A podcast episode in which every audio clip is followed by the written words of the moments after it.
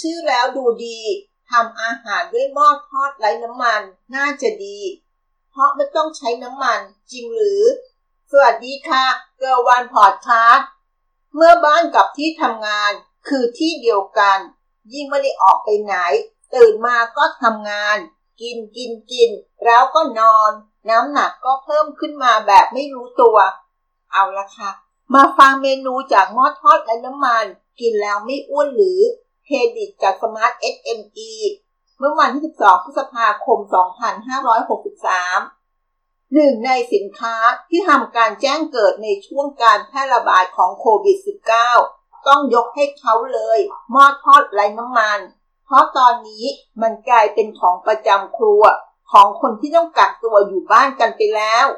เรามาทำความรู้จักเครื่องมือประจำครัวเครื่องนี้กันให้มากขึ้นดีกว่า ว่ามันทำงานอย่างไร และเมนูอาหารที่ใช้มันทำออกมานั้น กินแล้วไม่อ้วนจริงหรือ ไปหาคำตอบด้วยกัน หลักการทำงานของหม้อทอดไร้น้ำมันหม้อทอดไร้น้ำมันโดยหลักการทำงานของเครื่องนี้ จะคล้ายกับหม้ออบฝาลมร้อน นั่นคือระบบภายในตัวเครื่องจะผลิตความร้อน แล้วมีใบพัดที่ใช้ในการพัดลมร้อน ให้ตลบอบอวนไปมา ทั่วทั้งหม้อเพื่อทำให้อาหารสุก หม้อทอดรุ่นใหม่จะร้อนด้วยอุณหภูมิที่คงที่กว่า มีเทคโนโลยีกระจายลมร้อนทำให้อาหารสุกทั่วถึงและสม่ำเสมอได้ดี รวมถึงสามารถดึงความชื้น และรีดไขมันออกจากวัตถุดิบต่างๆได้ ส่งผลให้ผิวสัมผัสด้านนอกของอาหารแห้ง กรอบประหนึ่งถูกทอดด้วยน้ำมัน มันจึงเหมาะสำหรับอาหารอบและทอดเป็นพิเศษ อาหารที่ปรุงจากหม้อทอดและน้ำมัน กินแล้วไม่อ้วนจริงหรือ หม้อทอดและน้ำมันได้รับความนิยมจากสายรักสุขภาพช่วงโควิด -19 ด้วยความเป็นห่วงตัวเองว่าต้องกักตัวเองอยู่แต่ในบ้าน ต้องงดการออกกำลังกาย เพราะออกนอกบ้านไม่ได้ เลยอยากจะมองหาทางเลือกดีๆ ให้กับตัวเองบ้าง บวกกับราคาค่าตัวของหม้อทอดแบบนี้ก็ไม่สูงมากนะมันก็เลยกลายเป็นที่ต้องการของคนทุกคน ด้วยสรรพคุณที่บอกไปแล้วว่า มันจะช่วยดูดความชื้น และช่วยรีดไขมันส่วนเกินออกจากวัตถุดิบได้ดีมากๆ ระดับที่เอาไขมันออกจากวัตถุดิบได้มากถึง 70-80%เลยทีเดียว ไม่ว่าจะเป็นอาหารที่นำมาปรุงเป็นเครื่องแรก หรืออาหารที่ต้องนำเอามาอุ่นซ้ำลืมเรื่องการทอดและการทอดซ้ำไปได้เลย แต่สุดท้ายการรีดน้ำมันของหม้อทอดแบบนี้ เป็นเพียงการลดโอกาสของการอ้วนให้น้อยลงได้เท่านั้น เพราะสุดท้ายมันก็ขึ้นอยู่กับปริมาณของอาหารที่เรากินเข้าไปอยู่ดี ว่ามันเหมาะสมกับความต้องการของร่างกายของเราแค่ไหน กินเข้าไปเกินความต้องการก็อ้วนอยู่ดี ดังนั้นไม่ว่าเราจะมีตัวช่วยอย่างหม้อทอดไร้น้ำมัน หรือไม่ก็ตาม การกินตามความต้องการที่พอดีของร่างกาย เป็นเรื่องที่สำคัญกว่า กินแต่พอดีออกกำลังกายอย่างเหมาะสมดีที่สุด รู้สึกว่าหม้อทอดอน้ำมัน เป็นเครื่องมือหนึ่งในการทำอาหารที่ลดไขมันได้ แต่อาจจะไม่ได้ช่วยลดน้ำหนักก็ได้ แต่เรามีวิธี 12 สิ่งที่นำมาฝากในวันนี้ หากต้องการสุขภาพดี เครดิตจาก Health Smile 15 สิงหาคม 2562 12 สิ่งที่ควรทำหากต้องการสุขภาพที่ดี 1. ทานอาหารเช้า เนื่องจากเราต้องอดอาหารมาตลอดทั้งคืน การทานอาหารเช้าเป็นสิ่งจำเป็น นอกจากเป็นการกระตุ้นระบบต่างๆ ในร่างกายแล้วยังทำให้เราไม่หิวจนทานมากเกินไปในมื้ออื่นอีกด้วย และจากการศึกษา พบว่าผู้ใหญ่ที่ทานข้าวเช้าเป็นประจำจะทำงานออกมาได้ดีกว่า เช่นเดียวกับเด็ก ที่ทานข้าวเช้าเป็นประจำ ก็จะมีผลต่อการเรียนที่ดีกว่า ซึ่งข้าวเช้านั้นควรจะเลือกของที่มีประโยชน์ หากการทานเป็นอาหารมื้อใหญ่ ไม่เหมาะสำหรับเราแล้วก็ ก็อาจจะเลือกอาหารมื้อเล็กๆ ประเภทโจ๊กหรือข้าวต้ม มาแทนก็ดีนะ 2. การวางแผนทานอาหารในหนึ่งวัน มันน่าจะมีสักวันหนึ่งที่เรานั่งลง หยิบกระดาษและปากกาขึ้นมา แล้วคิดสิว่าเราจะทานอะไรในแต่ละมื้อของวัน รวมถึงของว่างระหว่างวันด้วย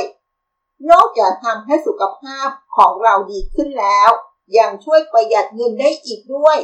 เพราะการวางแผนและเตรียมอาหารทำให้เราสามารถทราบว่าในแต่ละวัน เราจะทานอาหารอะไรบ้าง เพื่อสุขภาพของเรา สิ่งที่ควรทำ คือลดปริมาณน้ำตาล แป้งและไขมันลง แล้วทดแทนด้วยโปรตีนและผักต่างๆ ให้เยอะๆ นอกจากนี้เราอาจจะให้รางวัลตัวเองบ้าง ด้วยการทานอาหารที่เราชอบสัปดาห์ละครั้ง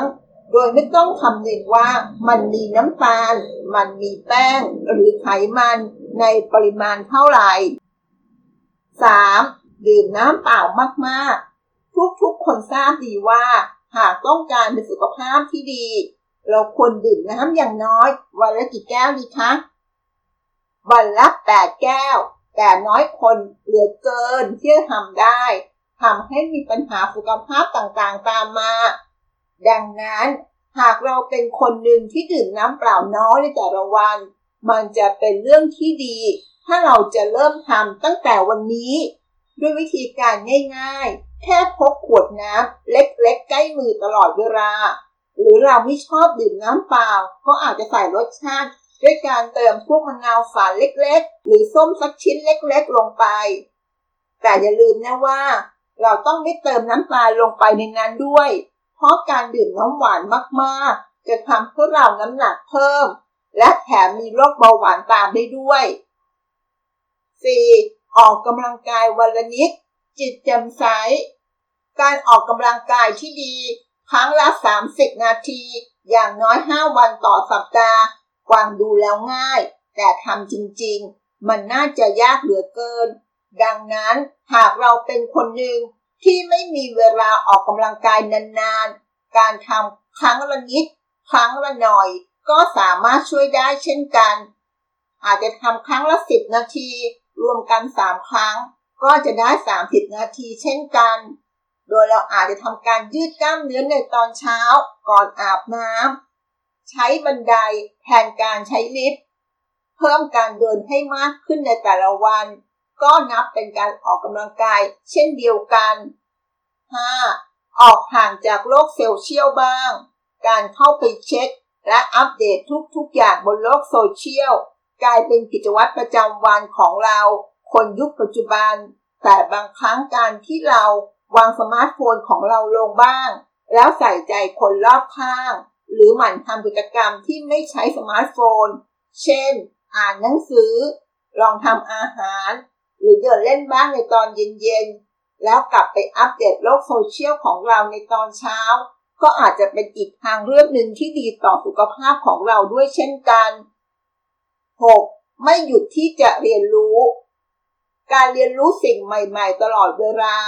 หรือเรียนรู้ที่อยากจะเรียนในวัยเด็ก แต่เราไม่มีโอกาสได้เรียน เป็นหนึ่งแนวคิดของคนที่ต้องการมีสุขภาพที่ดี เพราะทำให้สมองของเรากลับมาตื่นตัวอีกครั้ง หลังจากที่เราทำสิ่งเดิมๆมานาน และห่างไกลโรคอัลไซเมอร์ได้อีกด้วย โดยเราอาจจะไปสมัครเรียนพวกการเต้น พวกการวาดรูป เล่นดนตรี หรือการเรียนภาษาใหม่ๆ เพื่อมาพัฒนางานของเรา ก็เป็นความคิดที่ไม่เร็วนัก 7. หยุดสูบบุหรี่ไม่มีใครไม่ทราบว่าบุหรี่ไม่ดีต่อสุขภาพ แต่หลายๆ คนยังเลือกที่จะสูบมันอยู่ จากหลายๆ สาเหตุ ไม่ว่าเราจะสูบจากสาเหตุอะไร การเลิกมันเป็นสิ่งที่เราควรทำ และทุกวันนี้มีองค์กรต่างๆ มากมาย ที่พร้อมจะช่วยสนับสนุนเราที่จะเลิกสูบบุหรี่ โดยที่เราไม่ต้องใช้การหักดิบก็ได้ เพียงแต่เรากล้า ที่เดินไปปรึกษาคนเหล่านั้นเท่านั้น เคสนี้ก็มีตัวอย่างมาให้แชร์นะคะ มีเพื่อนคนหนึ่งเป็นผู้ชายนะเขาก็จะสูบบุหรี่มานานเป็นสิบปีเลย แต่มาวันหนึ่งไม่รู้เหมือนกันว่าเขาคิดยังไง เขาตัดสินใจเลิกสูบบุหรี่ เลิกแบบเลิกจริง ๆ แบบไม่สูบเลย ไม่น่าเชื่อว่าเขาทำได้ ผ่านมาหนึ่งสัปดาห์เขาก็ไม่สูบจริง ๆ นี่ก็คือเหตุผลอย่างหนึ่งว่าถ้าเกิดเรามีความแน่วแน่มีความรู้สึกว่าเรามุ่งมั่นที่จะหยุด คิดว่าเราสามารถทำได้นะเพราะอย่างเพื่อนนี้คือสืบมานานมากเลยเป็นสิบปีอยู่ๆเขาอยากจะเลิกเนี่ยเขาเลิกได้เลยนะแล้วก็ไม่มีอาการแต่ก็อาจจะต้องมีการอมหรืออม อมขนมอะไรอย่างเงี้ยแทนในช่วงที่เขามีความอยากเพิ่มเติมอะไรอย่างเงี้ย แต่เขาก็สามารถทำได้เป็นอะไรที่อืมมีความรู้สึกว่าถ้าเราตั้งใจจริงทำอะไรสักอย่าง เราทุกคนน่าจะทำสิ่งนั้นได้แปดนอนหลับให้เพียงพอ การนอนหลับที่มีคุณภาพ และเพียงพอจะทำให้เรามีสุขภาพที่ดีอย่างแน่นอน เพราะนอกจากร่างกายจะได้คลายความเหนื่อยล้าแล้ว